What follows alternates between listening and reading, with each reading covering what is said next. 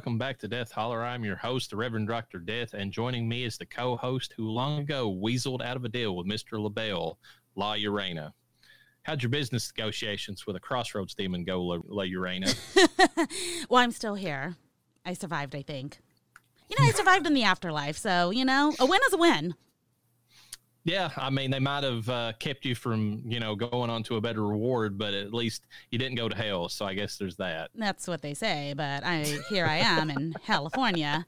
Um, you know, you know, I have to say, have you did you listen to that whole hide and seek song?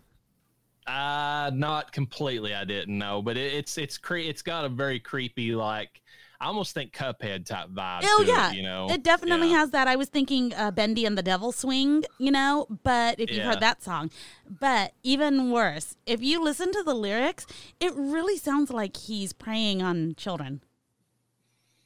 Mm, it's got- ah, well. It's got very pedo vibes to it. It did to me, anyways. Oh God, that's that's terrible. uh, this episode, uh, we're back with the sequel coverage of Summer Slashers. That's right, it's the Revenge of Summer Slashing or Summer Slashing Two: Death Boogaloo. this round, we have a fairly recent wedding slasher from the team behind the new Scream movies, and a couple of films from the Outback that show why you should always carry a cell phone and a weapon when backpacking out in the sticks. That's right, everyone. Grab some wedding cake, get out the didgeridoo, and join us for our reviews of Ready or Not and Wolf Creek 1 and 2. But first, if you're enjoying the podcast, we would appreciate it if you could take the time to like, comment, and subscribe on whatever podcast platform you prefer. It helps us get more visibility on podcast listings and helps us grow.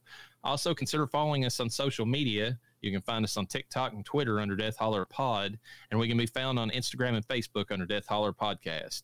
We appreciate everyone who listens and hope you enjoy the show. Yeah, I First mean, up- I want to say real quick, we're slowly, we're growing, slowly, I- slowly. I'm really appreciative of that. like, Yeah. big time. Those who are listening to us, like uh, you know, hey, leave some comments. Tell us how you found us. Are you liking what you're hearing? You hating it? I mean, I haven't seen the numbers decrease. I'm only seeing them grow, and I'm like, where are you finding us from? Because we don't spend any money to like for you to find us. We don't put ourselves out there. no, and because I mean, I, you might be able to, Mhm. Yeah, I know you can. wor- because of where I work, I can't advertise what I do. So I mean, Yeah. I'm kind of left out in the cold on that one. Definitely. So, uh, hey, thanks for following us. Uh, first up, we've got Ready or Not from 2019. Tagline: A killer game of hide and seek. Literally. Yeah, that's that's appropriate. That's a good one. yeah. Uh, directed by Matt Bettinelli-Olpin and Tyler Gillett. Written by Guy Busick and R. Christopher Murphy. Music by Brian Tyler. Made for a budget of six million U.S. dollars and made fifty-seven point six. So yeah. That's what I'm talking about. this movie, I'm pretty sure, is what gave the uh, the Scream franchise over to those two guys who did the directing. So Oh, yeah. I mean, it's you know, um, we have principal players. Samara Weaving is playing Grace, the newlywed final girl. Uh, she was in the movie Mayhem with uh, uh, I can't remember the actor's name, the one who played Glenn on the uh, the Walking, Walking Dead Dead. Oh yeah. it's it's kind of a pseudo zombie movie, but it's really good. So we'll kind of cover it next season. Okay. Uh, Scream Six, of course, she has the little intro scene, but she's basically, uh, you know, uh, don't expect her to be in much of that movie. I, I was disappointed, but and I don't even know why I thought that she'd be in it. I mean, it was another bait and switch. They get somebody kind of famous, and then they, you know, get rid of them the first, you know, intro scene. They can have someone And- that gorgeous, and you know, Well, and it's funny too. I mean, uh, uh, that because they they have her with her Australian accent, and it just sounds so weird, like hearing her speak with it in that movie. Yeah. I wonder how hard it is for her to switch to American accent. and she does well, she does a pretty good job she does a fairly like midwestern like you know non-accent like there's like she's i mean she's kind of got well i mean maybe it's californian but like it's it's a good like there there's you don't really hear much of her accent in it when she does it in this movie at least I would say maybe a Utah type accent because I have a friend from there who her accent is not exactly California, but it's also not anything else. It's like maybe she just doesn't have the weird slang that Californians have. yeah it's it's just missing the slang i mean but it's just it's kind of a nondescript american accent but it works Yeah. i mean you know uh, but yeah, in Scream Six, she is the Drew Barrymore character. Like, you Mhm. know, she's there for a few minutes and then, all right, let's get in the action. Yeah. Uh, she is in the movie Babylon recently with Margot Robbie, which is funny because Are they sisters? get confused for each other. Oh, they do? yeah, you remember that's like the there. There's like a meme going around. That's Well, I know that. Of, uh, you know, but I mean, it, but yeah, they're well, not in the movie though. I don't know. yeah. Okay. I thought you meant in the movie. I'm like, that's hella funny. But I mean, it's just funny if they're in a movie together. I mean, you know. Yeah, that's why I was like, are they playing sisters? They they should. I mean, that that would actually, unlike a lot of brothers and sisters in movies, that would actually look realistic. Uh, she's also in the Babysitter and the Babysitter Killer Queen, both great movies. Uh, we could have almost we we could have technically covered them this season. I'm not ruling them out as something we might not add on, but they're also demonic based too, which Well, this movie is in yeah. a roundabout way. And we I keep talking know. about having a demon season. So, Yeah, I, and I, I want to save those because I really like those movies. I mean, Oh, yeah. to go back. Uh, she's also in the new Bill and Ted Face the Music. She plays um, uh, Bill's uh, daughter in that one. Oh, my Uh, and God. then- And uh, I think she's, but they, they name their kids after the other one. So her name is like Theodora or something like that, Oh, even my though God. she's Bill's kid and uh, she's also in the new Picnic at Hanging Rock TV series, which is based upon a famous Australian book and movie. And uh, it's funny because the Picnic at Hanging Rock movie has John Jarratt, who is going to be in our next set of movies. Oh, We'll okay. that in a few minutes. And uh, she was in Guns Akimbo with Harry Potter or Daniel Radcliffe. oh my God. Hands are like taped to guns, and yeah. Uh, we have Andrew Anthony playing Charles, uh, Aunt Helene's former husband. I mean, like, is that even considered a husband when you die, like, within hours of getting married? Uh, if they're not consummated, then technically it's an annulment. Yeah. Yes. Um, we have Hanneke Talbot playing Clara, the maid killed by accident. Were they really maids? Uh, one of them says specifically she was hired only to dance. Only to for the dance. older. They, yeah. Those were some hot maids. Those would not be allowed in my house. the the Hanneke Talbot one, Clara, she was the the hottest of them all, and like it's and it's kind of crazy whenever you know they take her out so early in the movie. Yeah. But, uh, she was in one episode of Supernatural. Uh, she was in the movie Possessor.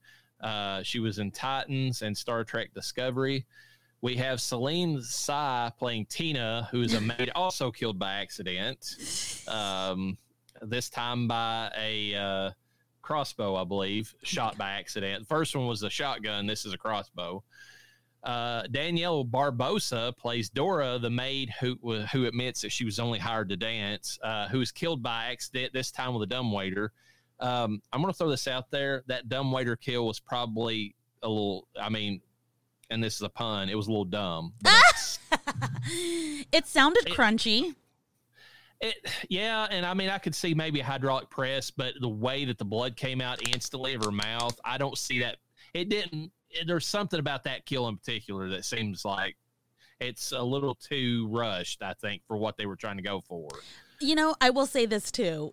I know we're jumping right into the movie, but it is specifically that kill.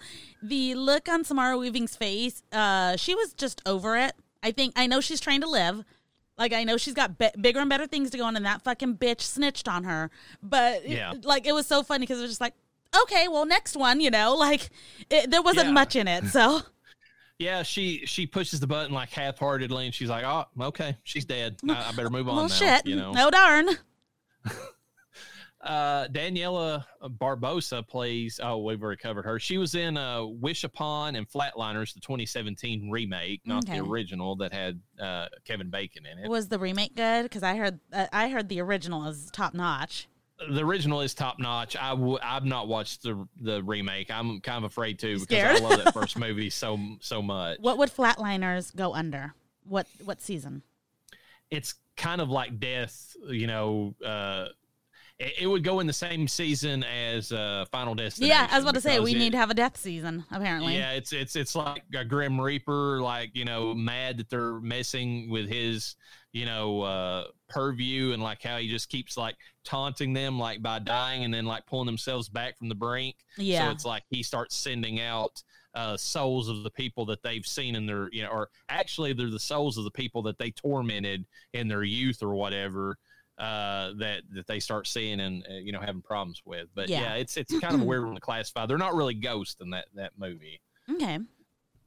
Uh, John Ralston plays Stevens, the family butler, um, and uh, he was in Infinity Pool recently and Bitten, which is a TV series. Okay.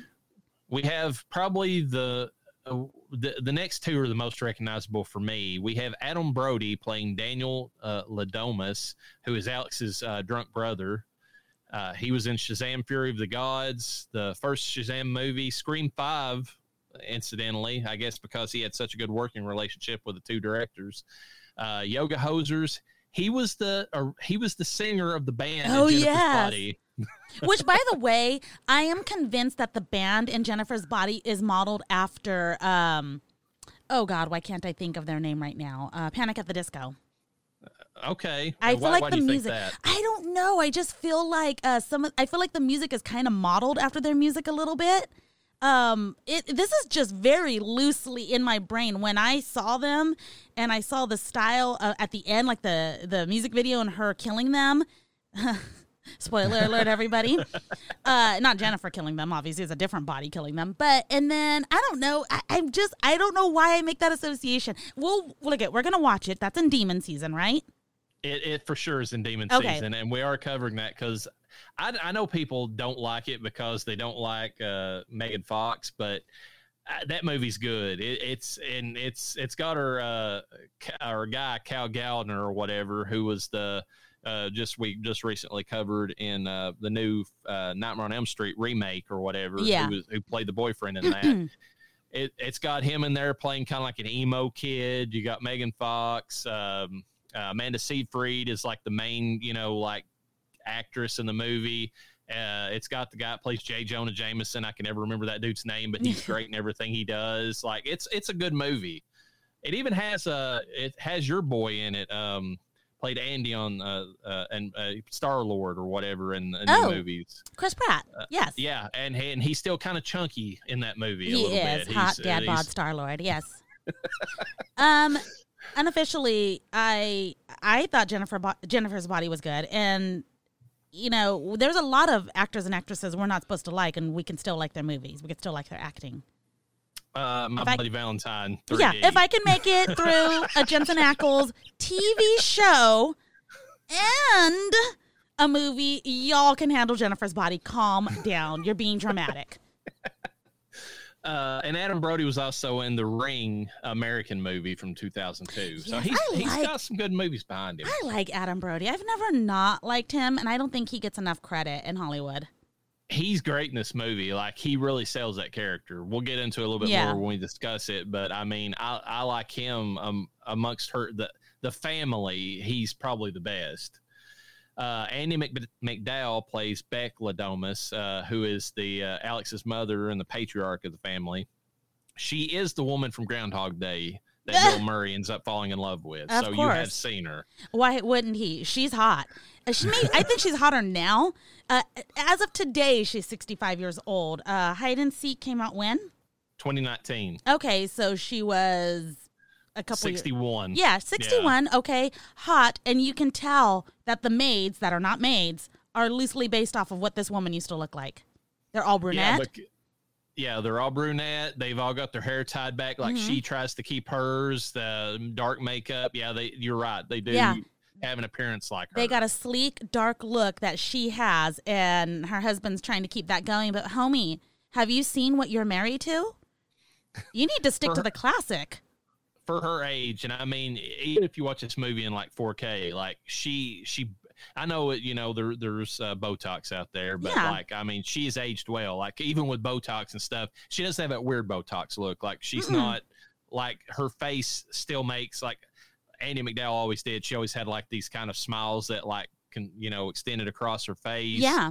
you know, like the whenever she looks sad or you know upset, like she could really, she still does. I mean, so it's not really if if she's been using Botox, it's not caused any kind of paralysis. or I'm looking at a picture of her right now, and she has got crow's feet galore that extend to the tip of her eyebrows. She's got wrinkles in her nose. She's got the uh, crow's feet on the sides of her mouth, and she's got the little um, bagginess under her eyes that we start getting. I'm fucking starting to get it in my 40s, and she's still fucking gorgeous. So, girl, rock it. Like I, it, it looks like if anything, she's gotten Botox maybe between her eyebrows where you get the mom. I call it the mom angry wrinkle.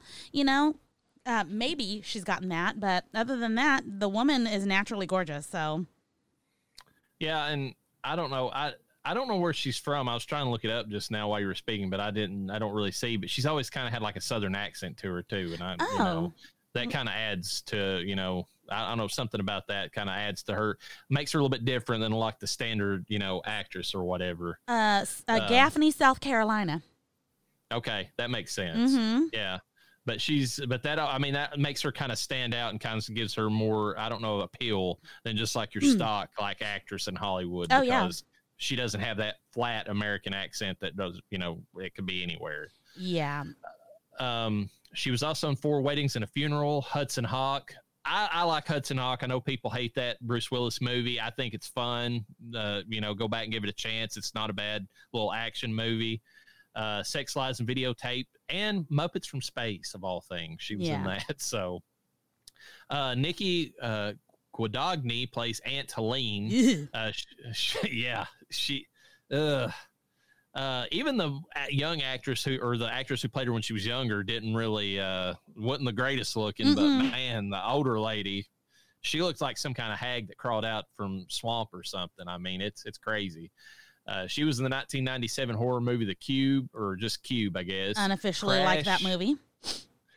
You what now? I unofficially like that movie. Okay.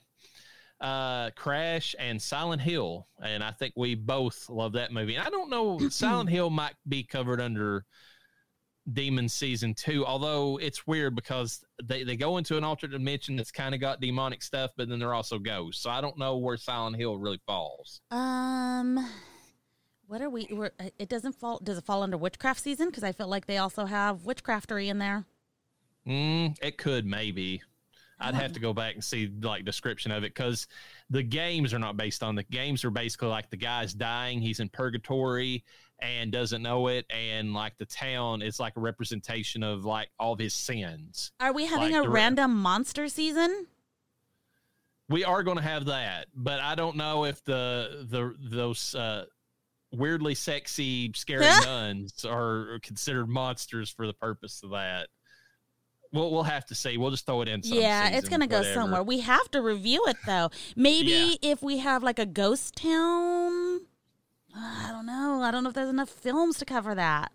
Yeah, I don't know. We'll we'll just have to throw it in somewhere and say, listen, this is what's getting classified as. Yeah. Uh, Kristian Bruun plays Fitch Bradley, who Oh, is uh, Emily's husband, and uh, you you just imagine a random rich douche, and and that's what Fitch is. I feel like he married into Rich because he doesn't seem like he's. no, he's he's he's definitely a dude bro who married into a rich Yes. family. And then Yeah. he's trying to act like he's rich. Yeah, and that's the reason I say he's a, a rich douche. He he he obviously never came from money, but like he likes to use Yeah. throw that around that he's got money. You Yeah. know? From your wife that doesn't like you.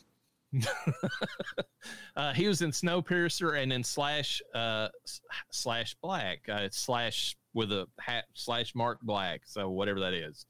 Uh, Elyse Levesque or Levesque uh, plays Charity Le Domas, who is Daniel's wife. Uh, she's a gold digging whore. Oh, yeah. and she and she even admits it. Uh, Stargate Universe, the originals, Orphan Black, Slumber or Slumber Party Massacre, the 2012 version that we did not review, and The Haunting of Sorority Row. So she's kind of got been hired in a lot of movies, I guess, because she's got that pretty girl look to her.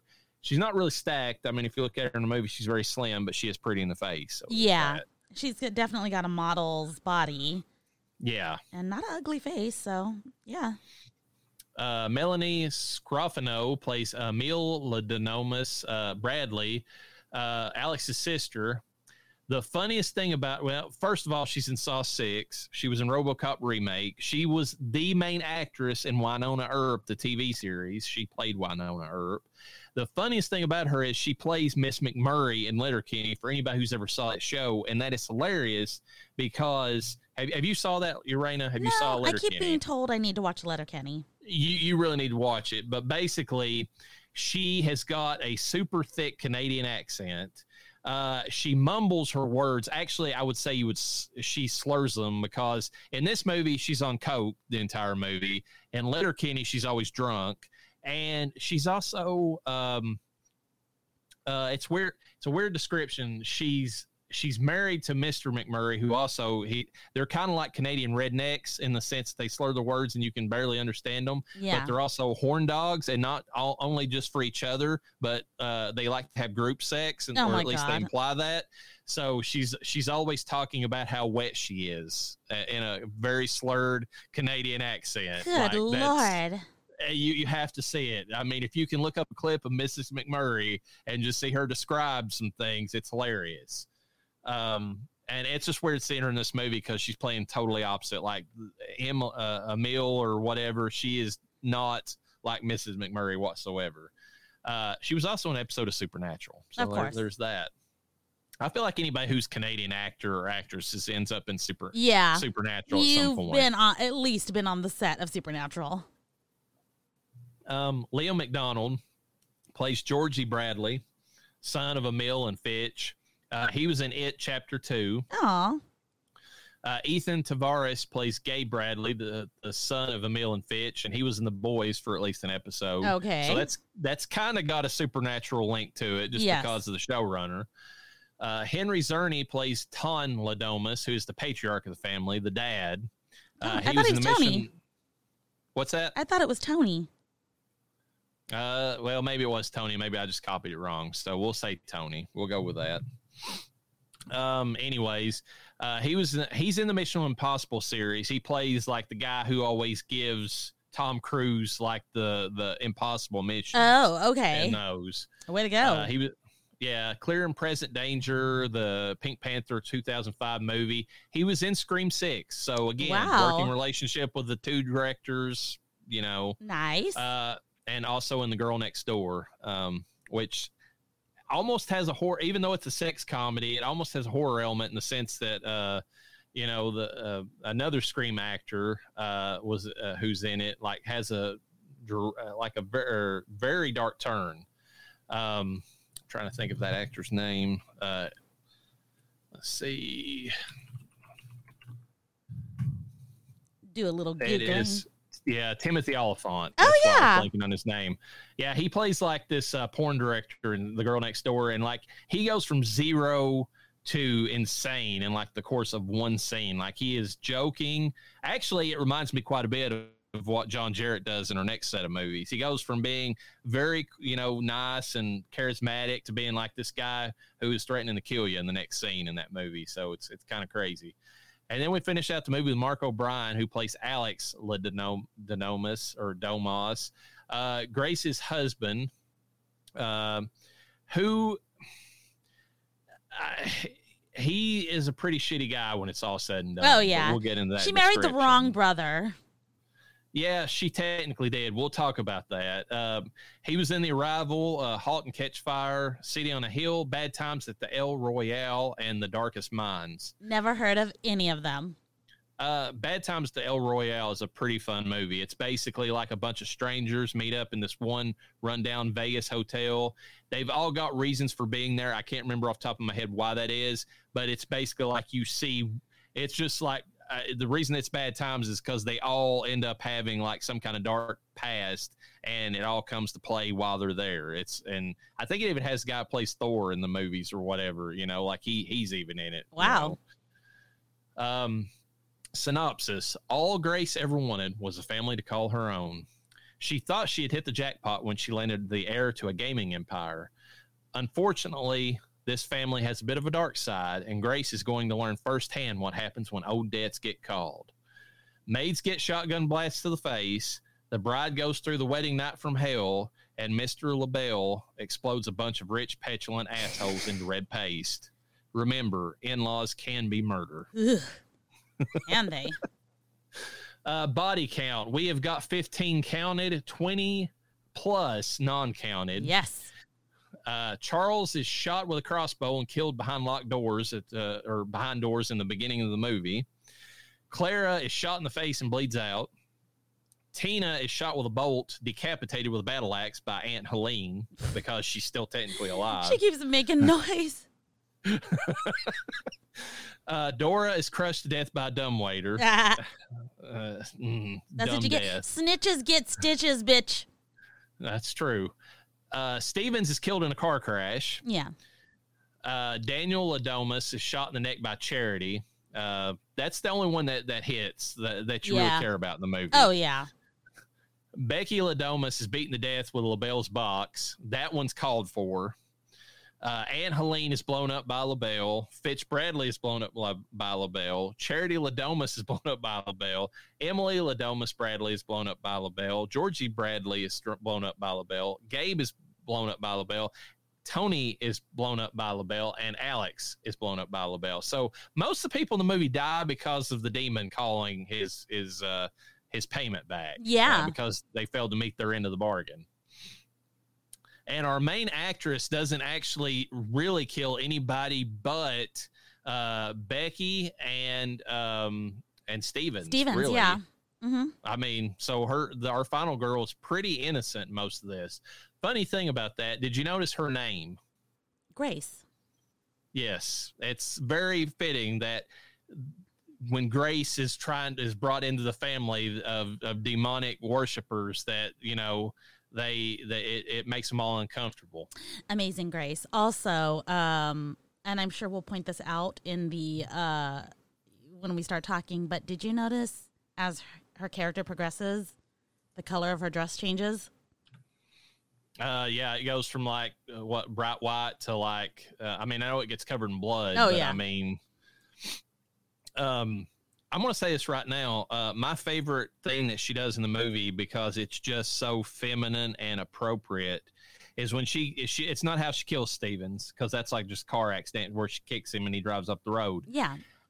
She chokes him out with a piece of her wedding dress. Oh, I yeah. love that. That I mean, if that's if there's any final girl moment that fits the you know like a woman taking her power, it's taking a piece of your own wedding dress and choking somebody out with it. That wedding dress, her, uh, her, she was taken for granted. Not so much for granted. Well, I guess you could say that because of that dress made her look so innocent and pure, which she is supposed to represent. I mean, fuck, her name's Grace, but also it was also supposed to represent that she was not going to make it. I mean, she literally thinks they're playing a game. The song's playing. She's running up to her room. She took off her shoes and she's just tiptoeing around. She's carrying her shoes still, her high heels, you mm-hmm. know, and not taking it very seriously. And you're like, girl, you're done for. Like these people fucking mean business. You get to see what's going on behind doors. But that dress, it just plays a role throughout the film. I mean, literally, obviously, she chokes him out with her dress, but also she has to rip apart the dress, the thing that is symbolizing, you know, what was supposed to be happening of this girl entering this family into happiness and love and purity. And she's like, fuck, I gotta survive. And she turned that thing into a, what, a, a, a T length dress at that point. Well, she tears off the bottom half of it, which eh, I guess you could say that kind of represents her marriage dissolving, Yeah. as we see, you know, in the movie. But like, she tears off the bottom so she can move easier. Oh, yeah, 100%. Uh, she has to tear off one strip because her hand has been shot through, so she uses it as a bandage.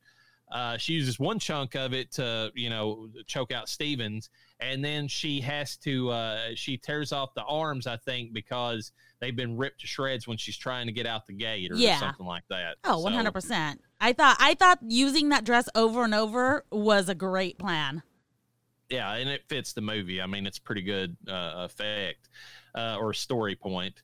Uh, non-counted is all the corpses that are hidden beneath the barn in that pit. I Yeah. mean, there are multiple bodies. You see Charles. I mean, he's he's there, but there's a lot of other bodies besides him that's down there in that little pit, death pit. Which is insane. Well, I guess not insane, but I mean, at this point, they had not have had to play the hide and seek game since Charles.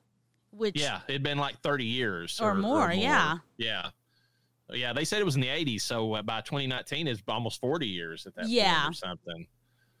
Um, other taglines, there's not a whole lot. Uh, the game begins and they're coming. Not very good. Yeah, the first one definitely.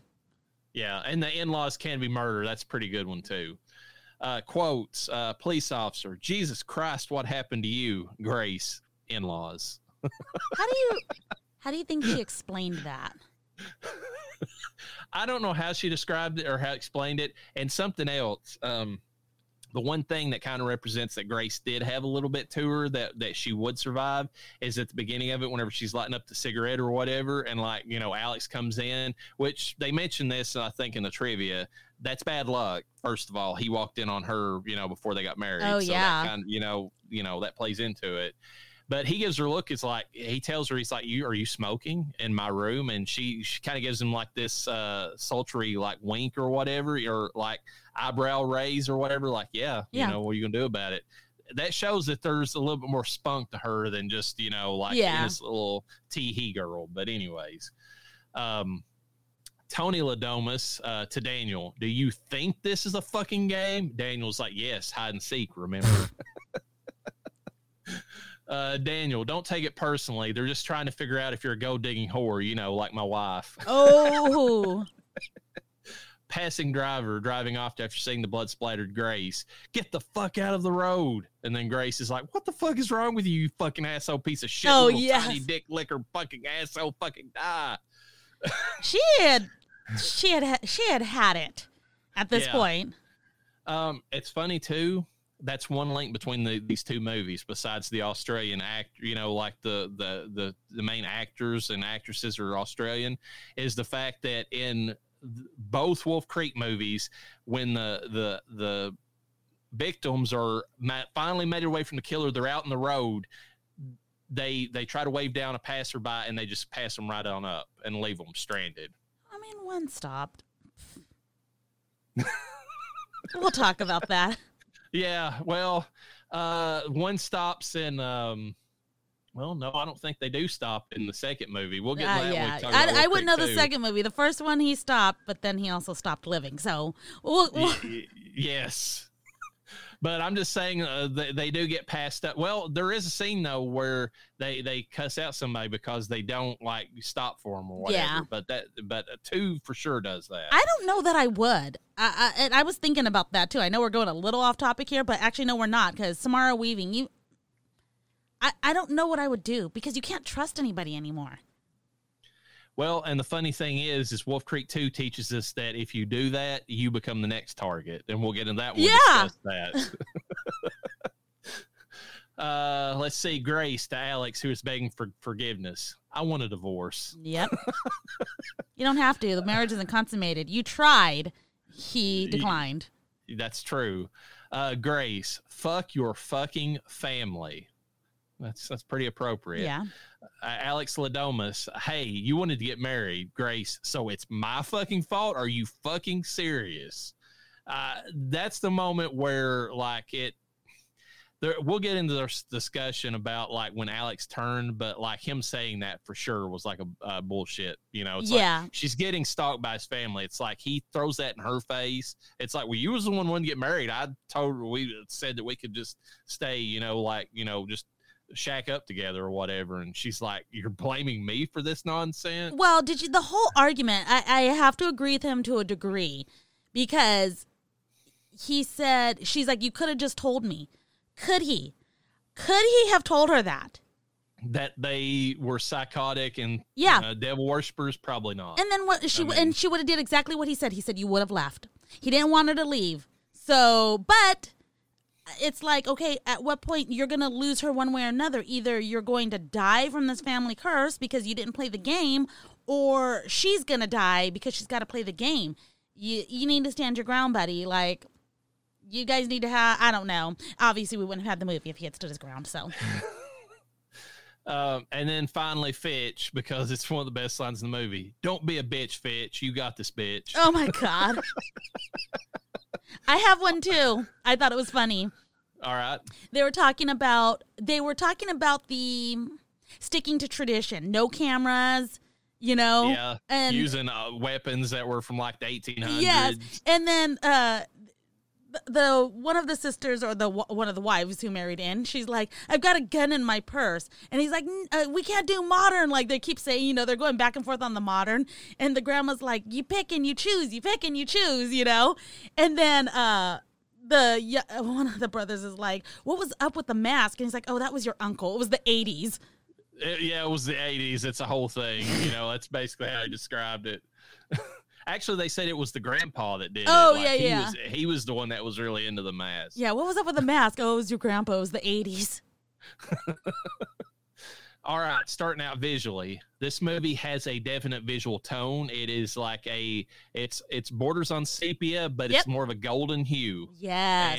and it's kind of just it's like an old uh, money look to it, which is appropriate, I think, for what they're you know trying to represent that they're an old rich family. You know, Yeah, I mean, and it changes too at the end, but that's because there's about to be a change.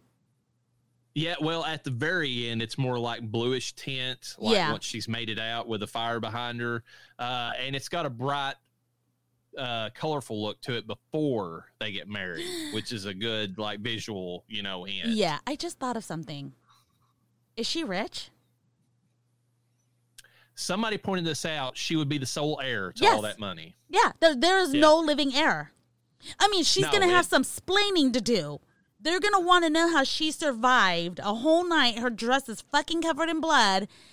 And then, I mean, obviously, there's not going to be any bodies to find, which is in a fire, that might be, you know, you can't find skeletons. Uh, she's to have some explaining to do. And when they search the property, they're going to find all the dead bodies. That's that true. That might go in her favor.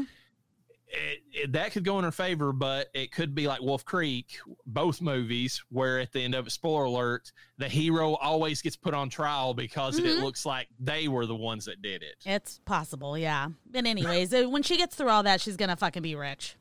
She will be rich though. She somebody points that out that she is the sole heir to that fortune at that point. Uh, she played the game and she won. and Le Bail actually gives her a nod and a smile. Yeah, he's gonna make sure she wins. scene. Hopefully, she doesn't owe him anything. But he, she, she never agreed. Well, Yeah. I don't know. She was married, but she didn't officially agree to anything. I don't know how that contract works, though. Well, we, like we said, marriage wasn't consummated, so I don't know. Yeah. Well, and also she played the game. I don't know if the game is what you know. Like, I mean, but Yeah, she played and she won. She technically won, and he won by getting all the souls of the people yeah, that you know. that he'd been waiting to to claim anyways. Yeah. I mean, you know, they were enjoying the riches, but he was just like, "You're gonna fuck up eventually." Yeah. And you know, Here's the bitch.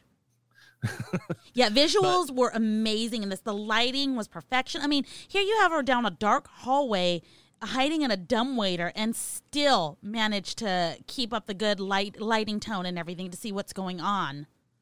Yeah they they're able to keep everything lit to the point it's not like you know when you get like a you know like we've mentioned this a million times like you get like a smaller movie independent movie Yeah. lighting is the number one factor that differentiates a studio film to like a little small independent movie because those dark scenes would have been so dark you'd barely been able to see, but the, all the faces are perfectly you know like lit up Yeah, you and know in all the scenes Only six million to make this film.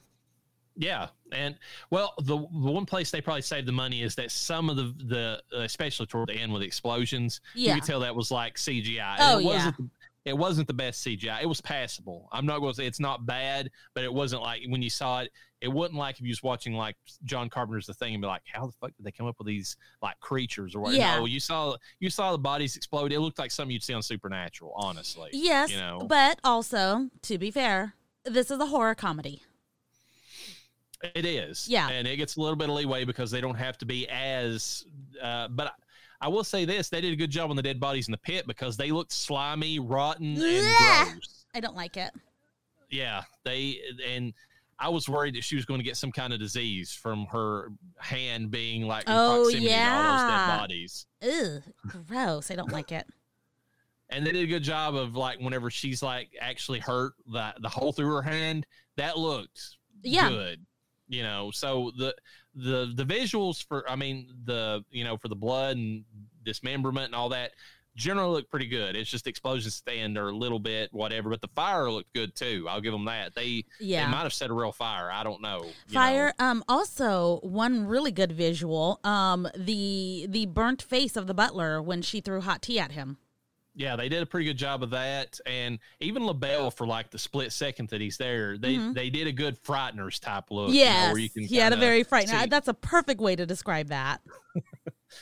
Uh, let's see. Uh, and the movie, the movie, if you watch it in 4K, is really clear. Like the, you know, all the imagery is like just, you know, I mean, there's not like anything fuzzy or out of focus at all throughout the movie. So they they did a good job of frame, and even the scenes how they're framed. Oh yeah. Um, this goes in the story, but th- the guy who wrote, uh, or the people who wrote the screenplay, have to be given credit for this.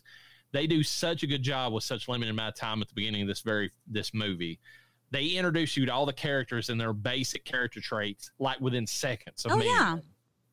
I mean, you, when, when you meet each individual family member, like when you meet Daniel for the first time, you can tell he's, you know, he's kind of slurring his words. He doesn't really care. He's kind of checked out.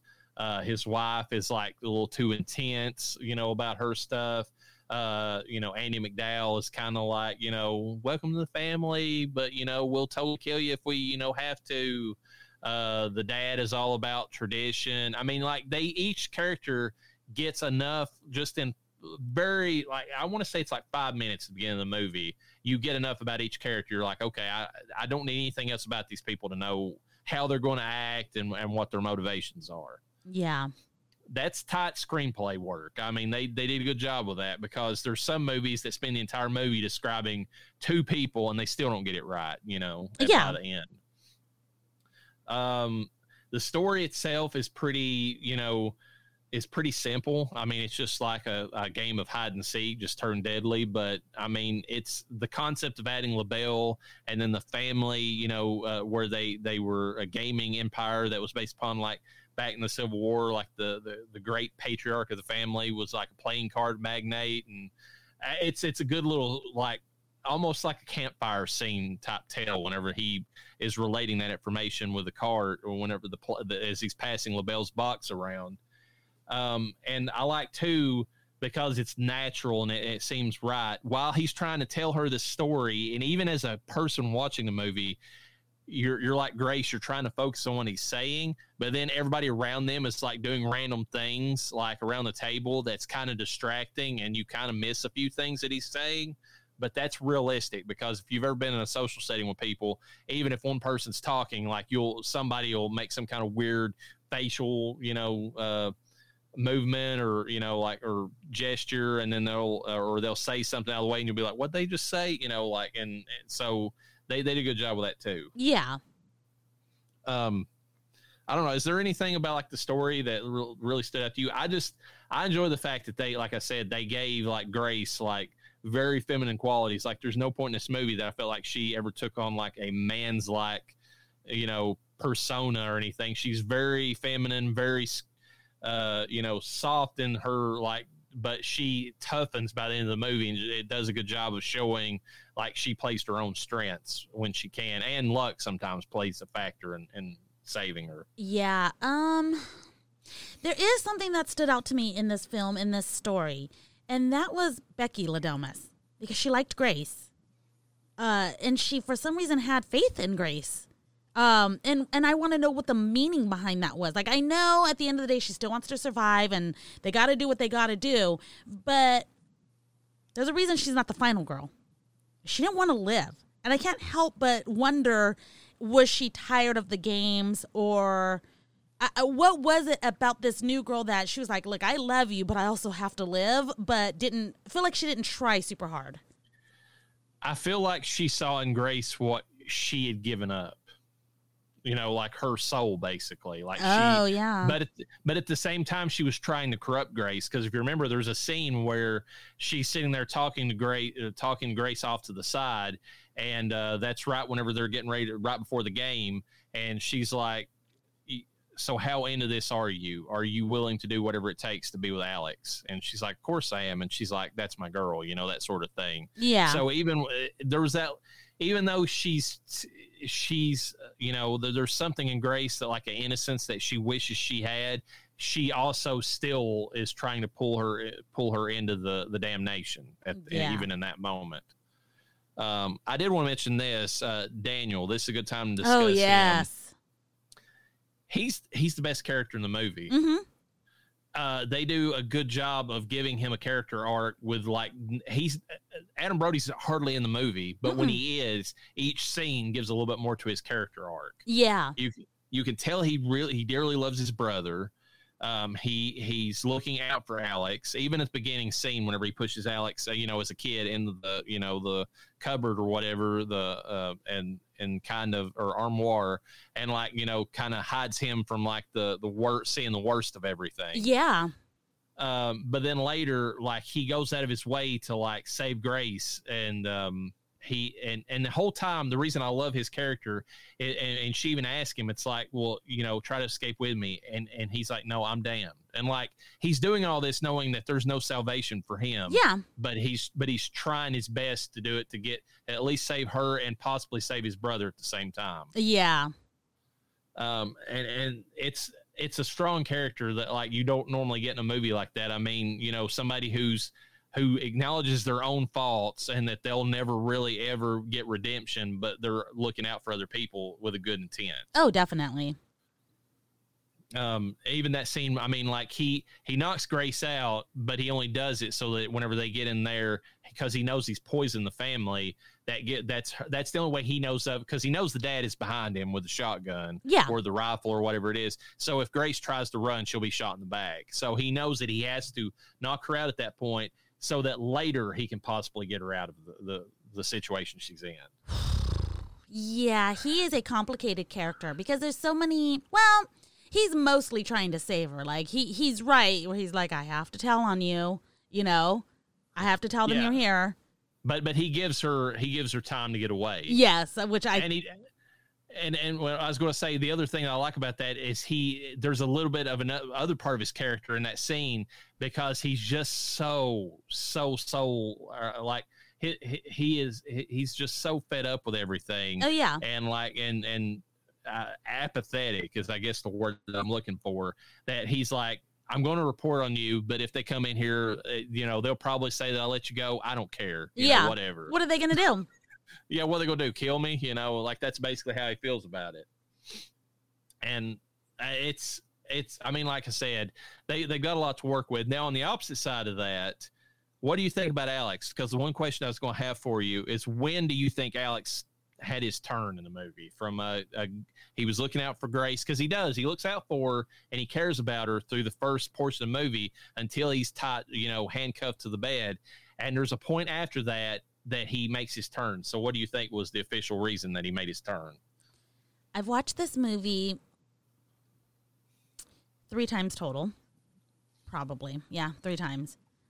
And I still can't pin down when I think that he made his turn. It's so, to me, from my perspective, it's so light switch that I'm like, what the fuck happened? So here's the things that leads up to it.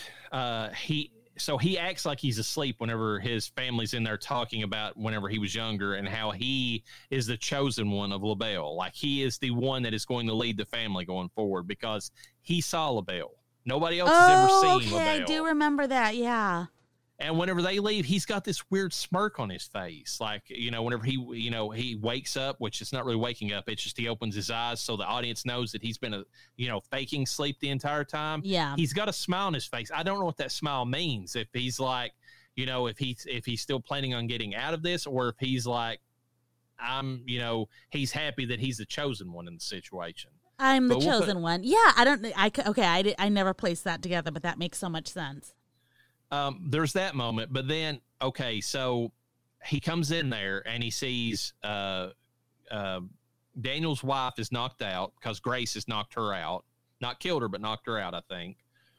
Um, but uh, Ch- Charity or whatever her name is, she has shot Daniel and killed him, and if you came in from an outside observation, it looks like Grace killed Daniel. Yeah. because she's got his blood on her in addition to all the blood she has on herself anyways. Because she tried to you know stem the wound a little bit. She tried to save him because she did care about him. Yeah. um eh, she has she's got the gun. She actually stole the gun from charity or whatever her name is and knocked her out with it.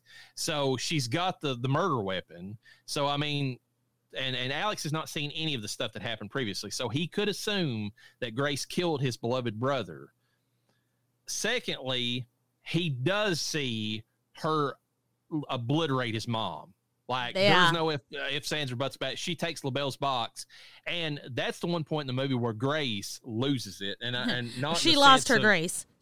yeah, I mean, the exact that's what exactly what I'm saying. Like she doesn't just lose her status of being like her cool. She, you know, who, who wouldn't lose it by that point, but she loses a little bit of her like innocence in the in in that scene because she could have let Andie MacDowell just lay there. Yeah. She continued and finished off that woman. Like and and and Alex saw that. Maybe in a way she knew if she hadn't done that, there was a possibility that, you know, Becky could come back like Mick in in the next film that we're reviewing. Wolf Maybe. Creek. Because I don't be trusting these dead bodies no more. If any if slasher season has taught me anything, it's like you might as well just behead them. Just fucking behead them. Because even if they come back to life after that, they're not gonna be able to see where they're going. You know? Unless they're uh, the fun police, and then they'll make sure Yes. that they find you no matter what. Exactly. Just dismember the whole body. Uh, but yeah, that that scene I think is to me I think that's a turning point for him because he he still th- he he's unsure if she was the one that killed Daniel, but he knows for a fact that she went psycho and killed his mom. Yeah. and it's it's that's a hard choice. Like, and I, I think they even bring it up earlier in the movie. If you have a choice between your mom and your wife, which do you choose? Oh Jesus. and I mean, she he just saw his his you know wife kill his mother. I, I think that's when he made his turn. Now, I mean, I, I could be wrong about that, but that to me is when he finally made it. He was like he he didn't want to sign on with them, but then when he saw that happen, it's like that was my mom. Like even if the guy, I mean, he didn't hate his mother as bad as he said he did. Like he really didn't. He maybe hated his father, but he didn't hate his mother.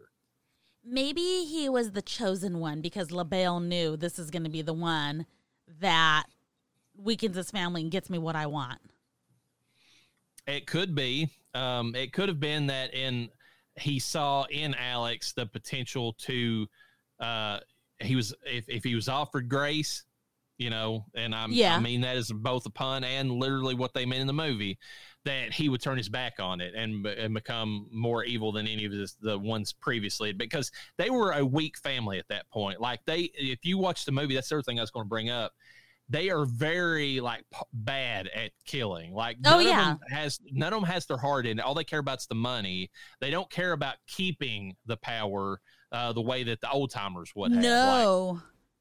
And so they just wanted to live more than anything and not have to put in the work to live. Yes, they they wanted all the stuff that Le Bail offered, but they didn't want to have to give the sacrifices that Le Bail required of them. Alex is a different story because even though he was innocent and took away from the family, he had that look on his face. The end of it is like, I will kill anybody that comes in my path because of what just transpired. Yeah. So I can see that being the case. Now, one thing I was going to say, uh, this goes back to them being weak. Is there a point in the movie? I don't know if this is supposed to be a goof or if this I could see this being argued as like, uh, you know, from a good screenwriting point of view that they put this in there to make the family look like they didn't know what they were talking about. But there is a point where the father Tony gets mad and he tells them he's like, "You have to aim for the center of gravity." Yeah. That's not what you call that. It's center of mass. So if you know anything about shooting, it's center of mass. When he said that, I, for a second, it's like, what is? I was like, are these people idiots? But I'm like, no, that represents they really don't know anything about weapons. Yeah. whatsoever. Okay. I was trying in my head. I was like, center of gravity. Is that just like where your hand falls when you kind of lift it up? Like it didn't make sense to me. Yeah, I- I think he meant center of mass. And now you could argue it from one side that the screenwriter maybe didn't even know that's what it was called and they just flubbed it up. But I think it adds to the movie because that rich asshole had never hunted, never took a class or, you know, any kind of like gun training whatsoever. So for him to call it that, it was just like, I'm going to throw out a random word, you know, center of gravity, you know. At the same time, I think honestly, none of this family wanted her to pull the re- the hide or seek card. No, I think they. I think most of them, even Emil, liked her to a certain degree. Yeah. They just and they didn't want this to go through that way. No, I Uh, mean, I wouldn't want to kill to survive. I would want to. I would want to survive the, the easiest way. Play a game of backgammon. I think the only one who didn't care was Helene, and that's because she had everything taken away from her, and so she was like, "If I've got to suffer, you all have to suffer." you know? Um, which one is Helene again? The crazy aunt with the white hair Oh and yeah, yeah. axe. She's like, now die. Oh my god, she's fucking wild. I, yeah, I think she was the way. I, she's the one that, that wanted that to happen because she had to watch her husband get killed, you know, and she was just like, "Fuck you all," you know. yeah. I'm the only one who's actually had to suffer in the past 40 years with this shit, so deal with it. Um, but yeah, I mean, I that that's just, I mean, I that little part with the center of gravity, I just, uh, you can argue it however you want to, bad screenwriting, good screenwriting, but I, I think it adds to the fact that they they really don't know what they're doing. Yeah. I think so. uh, acting in the movie. I don't, I don't think anybody was that bad. I Mm-mm. mean, I can't really. I mean, even the guy who played Fitch. I mean, he it was he was the comic relief, and he did a good job at it. Yeah, I mean, I liked how he had to go in the bathroom to kind of learn how to shoot a crossbow. Like that. He's like, I, th- I think I ate something bad, and then he's in there and he's watching. This is how you use a crossbow. you know? Yeah, and it's like okay, like I I get that. Like he's got a game that he fucking has to play. He gets it, you know, which is funny because it's like he didn't have to play that game. So at what point do they initiate their family by saying, "Hey, by the way, if somebody else gets married, we're gonna have to do this." Yeah, I don't know when they tell them that. It's maybe after they've had their little game of backgammon or chess or whatever, you know, like Parcheesi, whatever it is that they they got lucky with. They're like, you know, we could have pulled a hide and seek card, and if we did, you would have had to have been hunted down.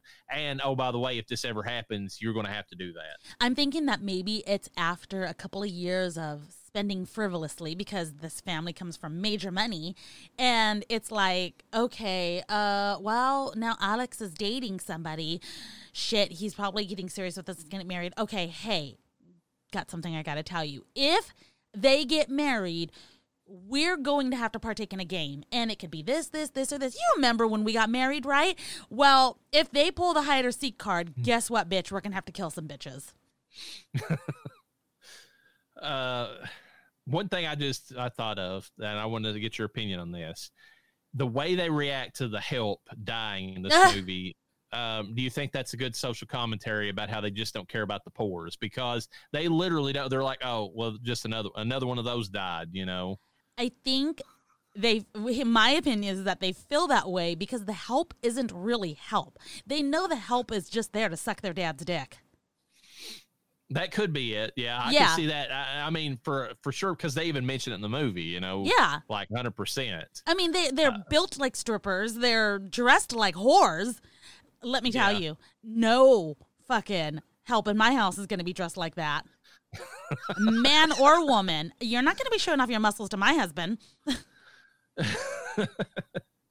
I didn't. I mean, I could see it argued both ways because I mean, just the apathy they have to anybody who's not of their social standing, Yeah. and and they have that bit of snarkiness to Grace because they know she's not from money, but most of the family's not from money. You know, Yeah. I mean, I felt like they felt differently about the butler. I felt like they cared a little bit more about the butler. They did care about him a little bit more, but and but he seemed like somebody. The way he was so skilled at like a lot of things, it almost seemed like he was like maybe like ex special forces or something that they'd hired in there. Just uh, you know, like uh, his retirement was, I'll be your butler, but I'll also kill some bitches if I have to. You Like know? security on uh Pina Coladaberg. Yes, yes, that guy. It's like I'll you go around and drink with me for a little bit, but you know, if if anything you know happens, you're going to step back up and bust some heads, right? You know? Yeah.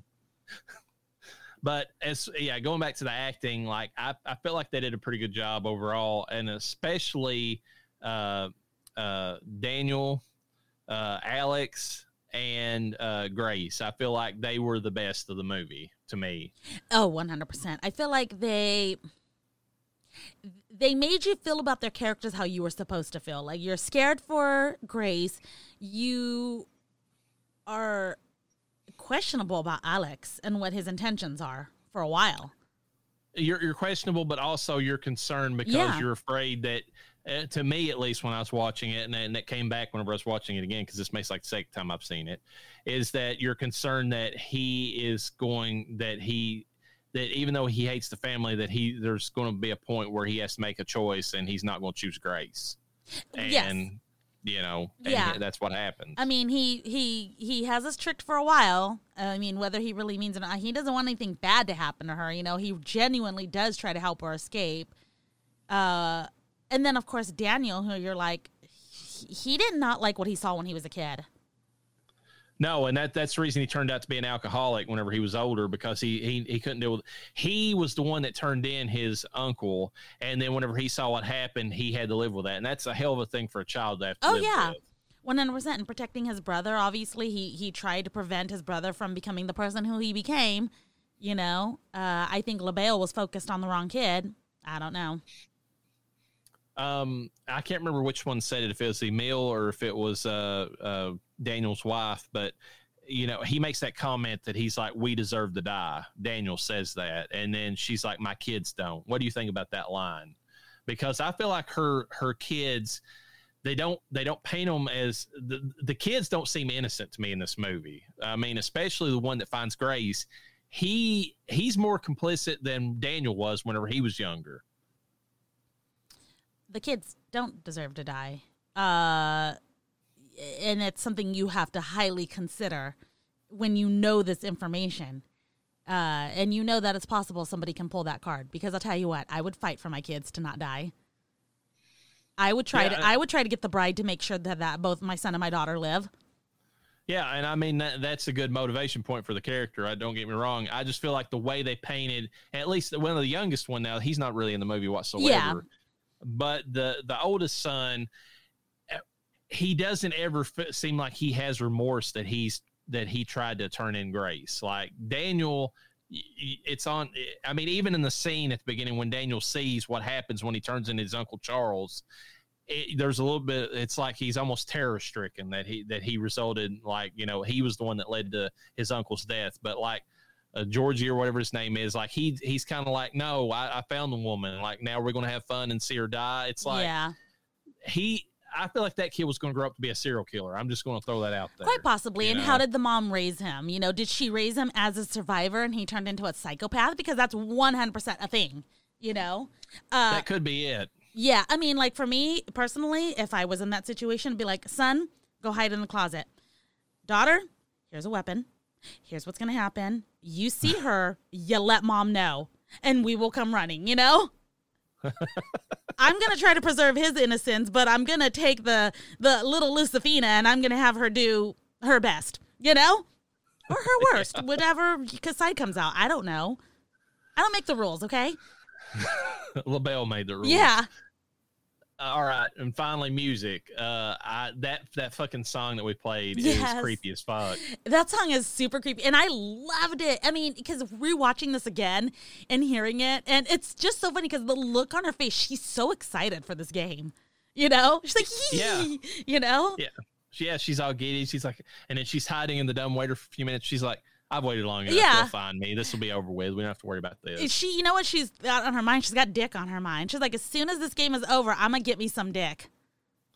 Yeah. I'm gonna get me I some mean, rich dick. Hopefully, I get pregnant by this rich prodigy.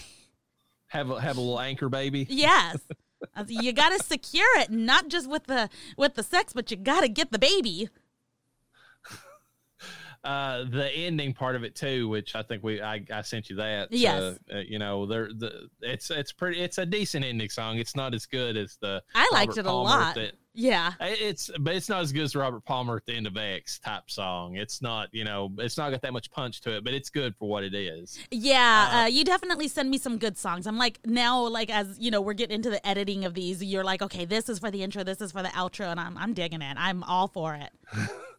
the the one song or the rest of the movie is mostly like overtures and like classical music but Yeah. it fits but it fits especially for like stevens because like the scene where he's just playing the Oh, classical yeah. music and, and like he can't hear them and they're like she's behind you you idiot yes, you know turn the music which- down.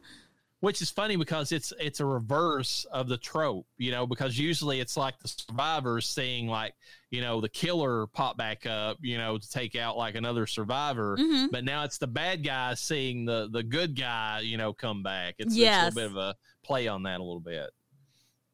Uh, all right. Anything else you want to say before? I mean we'll kind of cover it a little bit more again in the awards but uh, anything else about the movie you want to bring up right now No, I think we got to save that for our final thoughts. Let's get into some trivia so we can uh, comment on that.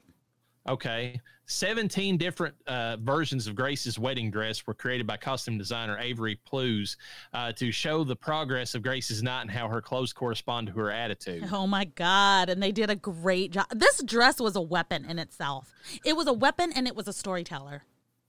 Yeah, and and I like how that they they had it changed to just like I mean I, I wouldn't even say just her attitude, but just, I mean I guess it could be in a roundabout way, but also like her like you know marriage in general. It's just that it's falling apart, it's tattered, it's you know it, it's done, you know at some point. Um, Samara Weaving had to be taught how to drive, or at least how to look like she was driving, Are you fucking kidding me? Why? Because I guess she's never had to do it. Her dad is like Hugo Weaving, like he's Okay. he's rich beyond belief. I mean, That, I mean, I guess, is he, I have so many questions. Like, i are they afraid something will happen to her and she's not allowed to drive on her own? I can understand that. I'm not sure she's judging. from Australia. She is from Mick Taylor's territory. Do you think that she should be out driving in the outback? So she's from the outback. Outback. She's not from like. Okay. No, no, she's probably. I'm just saying, you know, I'm just making that comment. You Uh, know, oh, like oh, yeah, I no, I know. I'm like just wait. I was like, I, well, I was considering it because I'm so confused because I'm like Australia. I know they're like full of stabbings because they don't know all guns out there. So you know they're gonna kill however other way they can. they But do. They do allow hunting rifles, and that's the reason that Wolf Creek, you know, has what it has. I'm just throwing it out there. oh, that makes sense. But do you have to have a hunting license? Like, how do you get, acquire? I don't know their laws when it comes to that, but they cannot have quote unquote automatic weapons or you know or semi-automatic or whatever. So at least in that sense. All right, Um, whatever. I, I, I, I just don't understand that. But then again, if I were an actress, I would be scared of my young one driving out on her own, knowing how it is now with the paparazzi and everyone wants to get their pictures on the youngsters of these movie stars. You know? and and that might play into it. They've al- they've probably always had like some way for her to like you know public transportation, well private tra- transportation. Yeah. Uh, that somebody else was like looking after her. That's probably how she's always got by, so she never had to learn how to drive. That's insane. Uh, they only had five candelabras, so they had to keep moving them around to populate rooms and hallways where needed. that's like the that's like from the original Halloween movie where they only had like one bag full of uh, leaves and they had to keep like placing them out. that and, is you know, so and- funny. Hold on, and guys. We got to set up. And then it's like they had to scoop them back up. It's like, oh shit, the wind just blew some away. Go get them and put them back in the bag. You know. You know, it's so dumb, but this reminds me of like um Pet Sematary where they had X amount of cats, obviously, and they were all trained. But once, like, it would take so long for setup because they would put them on the set and they'd be like, okay, everybody, sit down, be still, don't make a noise. And they'd have to let the cat get acclimated to the set. It was all about the cat at that time. And I'm just thinking, Okay, guys, hold on. I know we have a scene to do. Why don't you guys take a 15 minute break? We got to put this candelabra up, you know? We have to go get the five candelabras and set them up in this particular scene. God, that is so funny. I mean, the attention to detail is awesome, but that's fucking hilarious. Um, also, I have an update. Uh, Samara Weaving, she's afraid to drive. And I quote, she's terrified about getting distracted and accidentally killing, quotation mark, like seven civilians. She doesn't want to drive because of that. Okay, well, I mean that's respectable. I it's mean, an if you- anxiety she has, yeah. Uh, you know, and especially if she's got that anxiety, that probably would make her a bad driver, anyways. Because she would, I mean, you know, she wouldn't be, she would overreact and probably cause a, you know, like stomp on her brakes Yeah. and cause an accident or something. You know, Oh my God, that's hella funny. uh, they submitted nearly 200 fictional board game names, but only uh, eight or so cleared the were, were cleared by the legal department. I guess because they had to check them to see if they Oh, were like, yeah. copyrighted and that sort of thing. Okay. Uh, Grace's yellow Chuck Taylor sneakers were actually custom painted for the film, as Converse no longer makes that color. Boo. Grace originally dies in the earlier draft of the script after being successfully sacrificed by Alex and his family, but the producers changed it to Grace surviving and her in laws, including Alex, being killed after failing to complete the ritual before dawn. I love it. Uh, the montage of the family preparing and donning the robes in the lead up to sacrificing Grace originally showed Daniel drinking more, but Brody wisely suggested a, ta- a take where he goes the opposite direction and is clearly sobering up instead. That's the one they went with. Good job. yeah, because he's trying to. He he's you know, and, and it was a smart character move. He's trying to get Grace out of there so he would back off of the booze so that he wasn't so inebriated he couldn't get her out of there. Yes. you know. Uh, the nail that goes through Grace's hand is CG, and they were worried about selling it until they watched Samara Weaving's performance. Uh, yeah, you know, she fucking sold that. I didn't know. Well, I mean, clearly, it, I thought it was like a prop. I didn't think it was CG, but yeah, she fucking sold it. yeah, she sold the pain she was in. I mean, you know, did a really good job with it. Uh, the MPAA requested they translate the Latin use during the sacrificial ceremony so they could properly rate the film. they were like, uh, "We don't understand this Latin. You could be like saying curse words that we don't allow. Wh- What does it say?" That's You hella funny. The goat that jumps out and scares Grace into falling down the well was originally planned as a puppet, but when they shot the first take of the puppet, they realized that was a bad idea. Thankfully, the goat wranglers were so down, according to the you know the people behind this. Um, what I want to know is where is Black Phillip? Uh, that could have been him in disguise. Could have been, but I like his original form better. and I felt like that would have gone very well with this film. But I never get what I want, so. Uh, during the wedding photos, Charity tells Daniel that Grace will never be part of the family. Daniel replies, "Of course not. She has a soul." at, at this at the time, this seems like a slight against his wife and family. Later, it's revealed that the members have sold their souls to Mister Le Bail. 100%. Uh, towards the end of the movie, Fitch recalls a fire incident that killed a whole family, to which Le Domas's patriarch says, That's what the media fed you. This brief passage foreshadows the fate of the family as their house burns to the ground after they explode in the dawn. Mm-hmm. Uh, it is heavily implied that Grace is rejected by Mr. Le Bail for two reasons. One, because her motive for marrying Alex was indeed love and not just money. Grace's soul would be more difficult to attain. Mm-hmm. It's also mentioned that both Charity and Fitch had no issue selling their souls in exchange for the material, uh, whereas Grace longs for a family. And two, Helene draws comparison between herself and Alex, both resisting their destiny by trying to leave the family, only for Mr. Le Bail to reject their spouses, forcing them to stay. Uh, Mr. Le Bail may have sensed that Grace's innocence and purity would lure Alex away from continuing the tradition and disown the family. Yeah. Uh, the fight between Grace and Becky was filmed on the first day of shooting, and Weaving accidentally struck her with a prop brick. Uh, we all thought she was going to walk away. Okay, but it's a prop brick. They don't usually they they can bonk your head, but they don't fucking hurt hurt. Uh, it depends on the edges, I guess. Maybe they, you know, because sometimes they get like cuts and you know, Yeah. like little you know, stuff. We all thought she was Uh, gonna walk away. The cast and crew speculate as to what Grace does after the movie ends, and their guesses range from going on a honeymoon, uh, the honeymoon, to being charged with murdering the entire family. So there you go. That's from the cast and crew. Uh, well, she can't go on a honeymoon until she clears gets cleared. Yeah, she would have to be. They would have to see that there's no way she could committed all those crimes. Uh, but they they would still try to link her to some of them. I mean, if nothing else. Yeah, and it's like you got no one to tell the story. I mean, the dead bodies are going to be from beyond her time, so that's gonna that's gonna save her. I think the pit of bodies is gonna save her. I think that would save her Yeah. because that and that wasn't burning. I mean, that was not part of the burning either. So that was like one little thing Le Bail either forgot or he was just like, okay, here's your way out. You know. Yeah.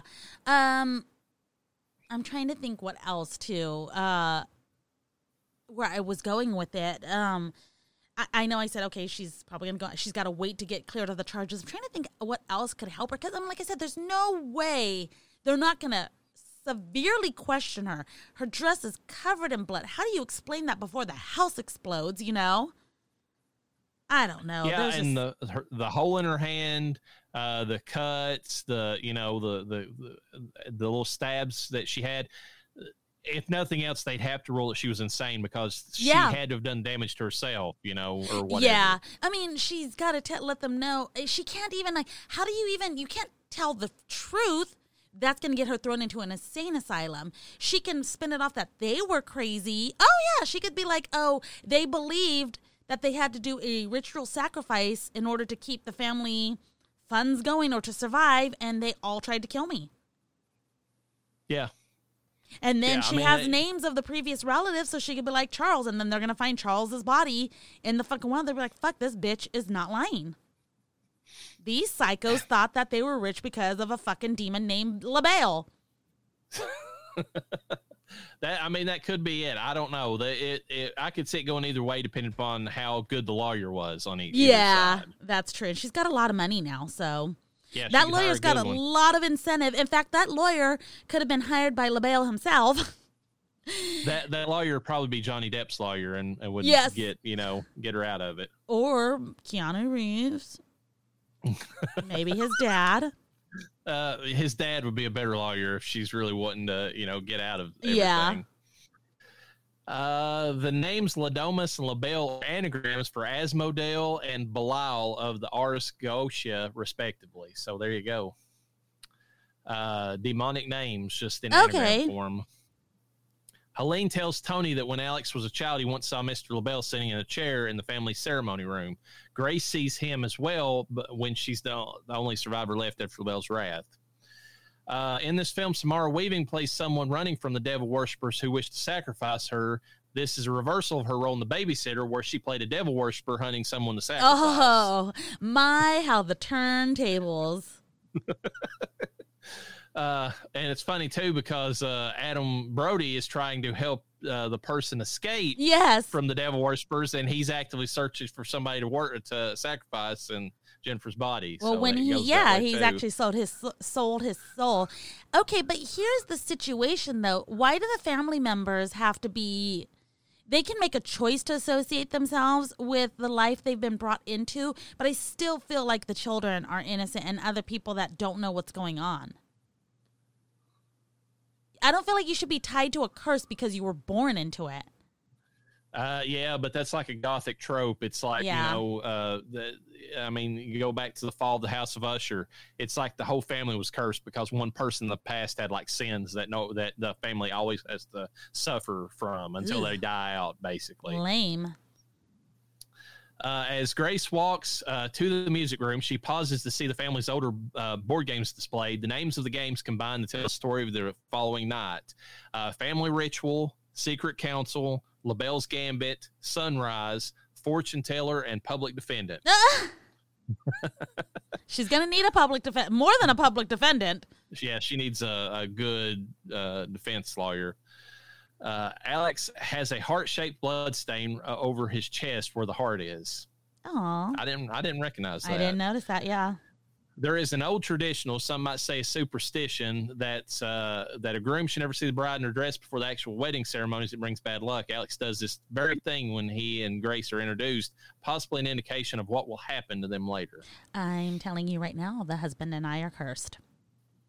Because he saw my vagina before we got married. So I- What it's It's supposed to be on the day though. Like if they Oh, yeah. walk in while you know and see you on the day. Okay, well, here's my reasoning. Okay, I, I was pregnant at the time that we got married. I didn't mean to be. Okay, but it happened, and our daughter was in the wedding. Um, but I, because I was pregnant and because I'm diabetic, I wanted pictures done before the ceremony happened, so that when the ceremony was done, guess what we get to do? We get to walk in and fucking eat hoes. okay, I wanted to go, because pictures take forever after you get married. That is, that is true. It took. I mean, I and by the time we got in there to eat, like we were both starving to death. Yes. Like it was awful. I was you know, not going to play that game. I my life depended on it. Okay, that's, that's fair. Uh, uh, according to IMDb trivia, which is where I get most of this, Grace will likely inherit all the Le Domas as well. Yep. just like we said. That's what we're hoping for. Uh, I've already mentioned that about Jennifer's Body and Adam Brody um, uh, being a switch of his characters in those movies.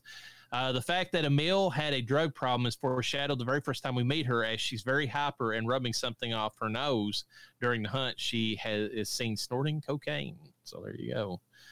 All right, what do we think about Final Girl Grace? She's not the most effective Final Girl, and luck plays way more of a factor for her than it does for most of them. But I feel like she has been transformed by the end of the movie enough to be one of the the final girls. Do you feel like she has Le Bail on her side? A little bit? Uh, yeah, there's a few things that happens in the movie that, like, I mean, because even though like her luck kind of falls out, like that that old rickety ladder, for instance, holds just long enough for her to get to the top. Yeah. Now, she has she has to suffer to maintain her hold, but she still it, it gets her to the top before it breaks apart. Yeah. Um I what I think about her is what I want to see in most uh most final girls is do you want to live? And she wanted to live. She had the desire to live. she had the desire to live and i will go one further she like i've said earlier she uh, a final girl is supposed to represent the feminine uh, the the creation Mhm. side of of you know there's creation and destruction males in the movies always represent destruction or the killers usually uh females represent creation she you know she uh you know accept you know over the course of the movie she takes on enough of the destruction to be able to survive Yeah. but she does it in a very feminine way. I mean, Yes. that, that wedding dress being used as part of her way of uh, tagging back, you can't get more feminine than that. I- yeah, she I agree 100%. represents. Yes, this is this is the representation of feminine that we want to see. Not feminine, just feminine, but feminist in this. Yeah, yeah. I mean, she doesn't, and she's also like she's willing to be, uh, you know, like a just you know like a not I wouldn't say subservient, but like she's re- she's willing to do a traditional wife role in the movie. Yeah. You don't have like the man hating like. Mm-mm. well, I'm going to be the one that takes over, you know, this side, you know, none of that. She she wants to be the traditional female role Yeah. in the family. She's- That's another thing. Yeah, she's know, not that- allotted that so much in this, but she, like I said, because she's a final girl, she wants to live. So she's got to do what she's got to do. But she does that without, I don't know, tearing any of the men down other than the ones that deserved it.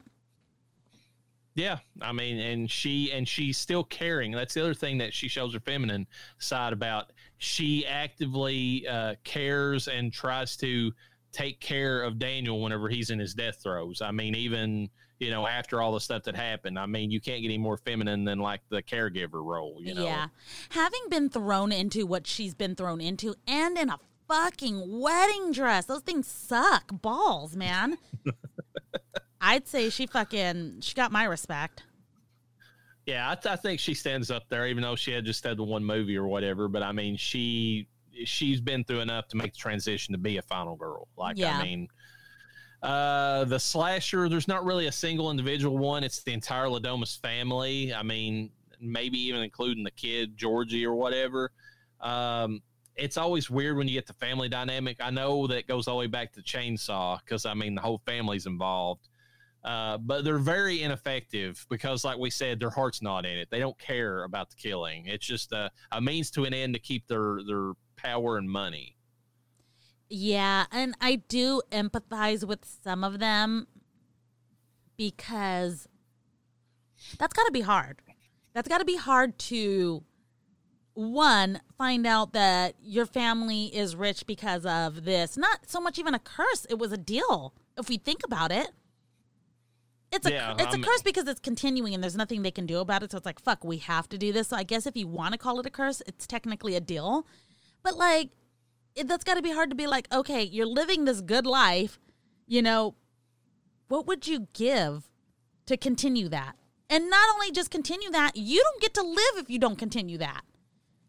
yeah it's uh, you're you're i mean it's either you live an extraordinarily good life by at least earthly you know standards Yeah. or you're dead you know that you have no options you know? Yeah. So, like, if you know that when you die, you're going to go to hell because of this, wouldn't you want to live the best? You're going to go to hell regardless.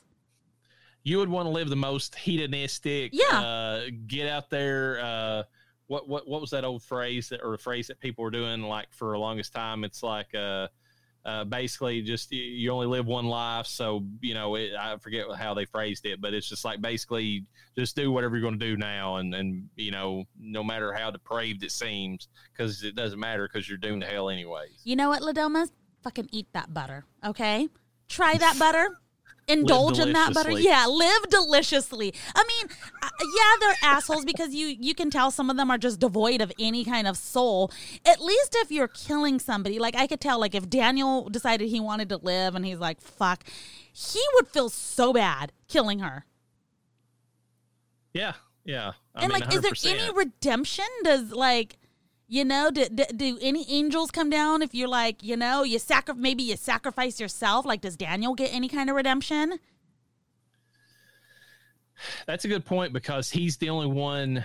I mean, he- is truly the only one in the movie that that tried to to get Grace out of that. Yeah. I mean, you know, when it was all said and done, because Alex started out that way, but then he backslid and he, be- you know, became one with the family at the end. Exactly. Yeah. So I don't know. That's where I stand on the situation. It's like I I get the slashers.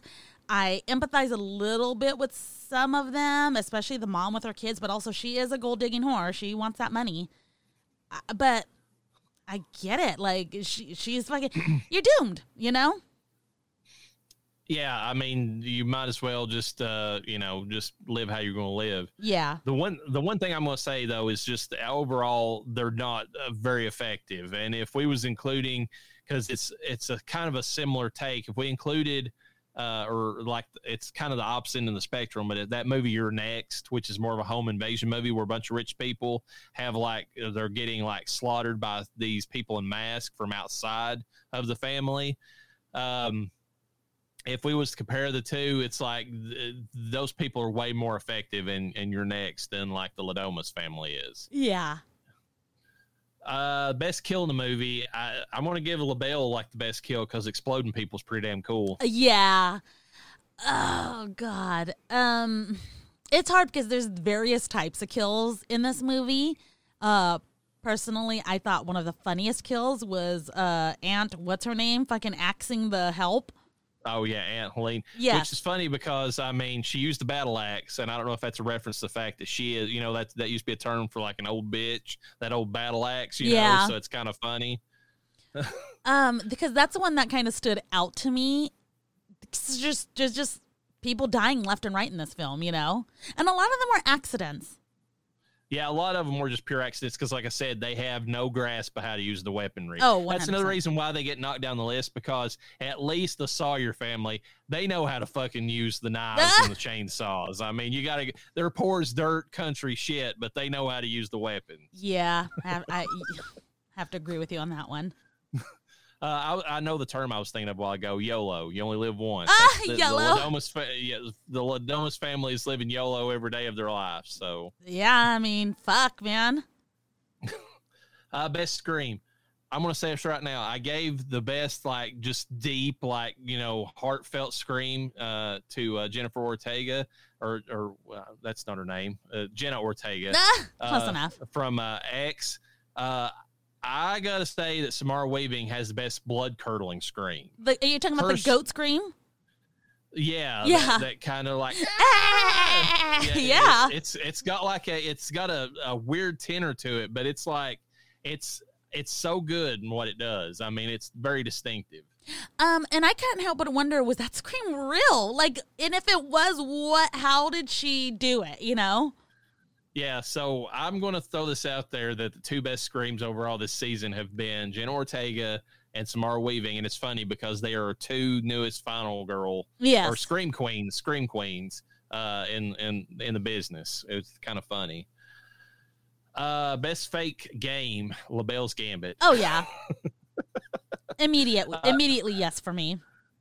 Uh, best side character, I, I'm saying Daniel. Oh, I- yeah. like we said, Daniel's the best in the movie. I mean, outside of Grace, you know. He really is. Uh, Franklin Ward giving it to Fitch. Fitch. I mean, he's hilarious, but I mean, he gets annoying at times. Oh my god, yeah, one hundred percent. He's definitely the Fitch. I mean the Fitch, the he's the bitch Fitch, The bitch sure. Fitch. But he's he's the Franklin of the movie. yeah. Uh, how annoying is the Doom Prophet? There's not really one, and if there is, it's Alex, and he's not really. I mean, he's not a good Doom Prophet because he does he doesn't even try to save her until after she knows the Doom. You know, Yeah. uh, because he what he's good. He hints at the doom because he tells her, "He's like, are you sure you want to go through with this?" But he says it in a way that, like a husband who's kind of got like, uh, you know, cold feet does. Yeah. You know, and and she takes it to be that. It's like, no, no, we're fine. Don't worry about this. Don't stress. And so he's like, all right, you know, I'm I've warned you. We're fucking insane, but I would say Uh, a close second contender would be Aunt Helene because she's like, let's get this ball rolling. You know what you have to do. You know what's going to happen to the family. She's literally in the room while fucking Grace is trying to fuck her new husband. That's true, and she's also the one. She's a doom prophet in the other sense. She's pro- professing the doom of the family because she's like, "We have to fucking do this. We all die." Mm-hmm. Yeah. you know. He has to accept fa- his fate. She, to me, is the is the annoying doom prophet. Okay, I, I could buy that. I, it's kind of weird. It's it's not a traditional one in either one of those characters. But uh, dumbest moment. I mean, the dumb waiter kill was stupid, but it's not a dumbest moment to me. It's Grace using the car star because all she had to do was just drive away. Yeah. I know she was trying to call the police, but get somewhere first. Get the fuck away from there. Don't worry about calling the police. That was Because funny. all Wa- that- was that the scene where like they they needed a code or a password from her or something? Yes, they wanted. No, actually, they, before they even did that, they like, "Your this car's been reported stolen. We're shutting it down." Oh, yeah. Instantly." If she hadn't even pushed the button, it would have been fine. You know, That that is true. Well, not technically because um they can patch in. I think, yeah, they can know. they can still shut it down. I so I understand why they did it for the scene, but you're right. Like, oh my god. just just try to get the fuck out of there. I mean, come Car on. star. I mean, that's And I'm trying to think. It's uh something. uh, GM had one. Oh god, it was also OnStar. OnStar. That's what it is. That's OnStar, hella yeah. funny. Hella took over from that. CarStar. OnStar sucked Our- balls, by the way. Yeah, it's not not a good service whatsoever.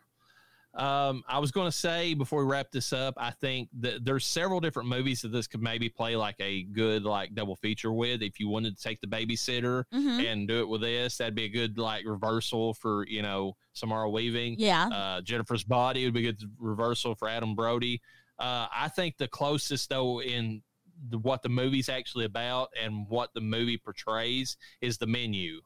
Uh, Oh, yeah. came out uh, because it's about rich people, about a person who was not rich uh, getting mixed in with it. Uh, uh, it's got Anya Taylor Joy as the non-rich person, and uh, yet another new age scream queen, and like it, it plays out in a very similar way. You know, yeah. Uh, I, th- I think it's a good double feature with this movie. Before we end this, I want to discuss something. I want to ponder something. I want to Death Holler copyright the the sequel to this film, if you will.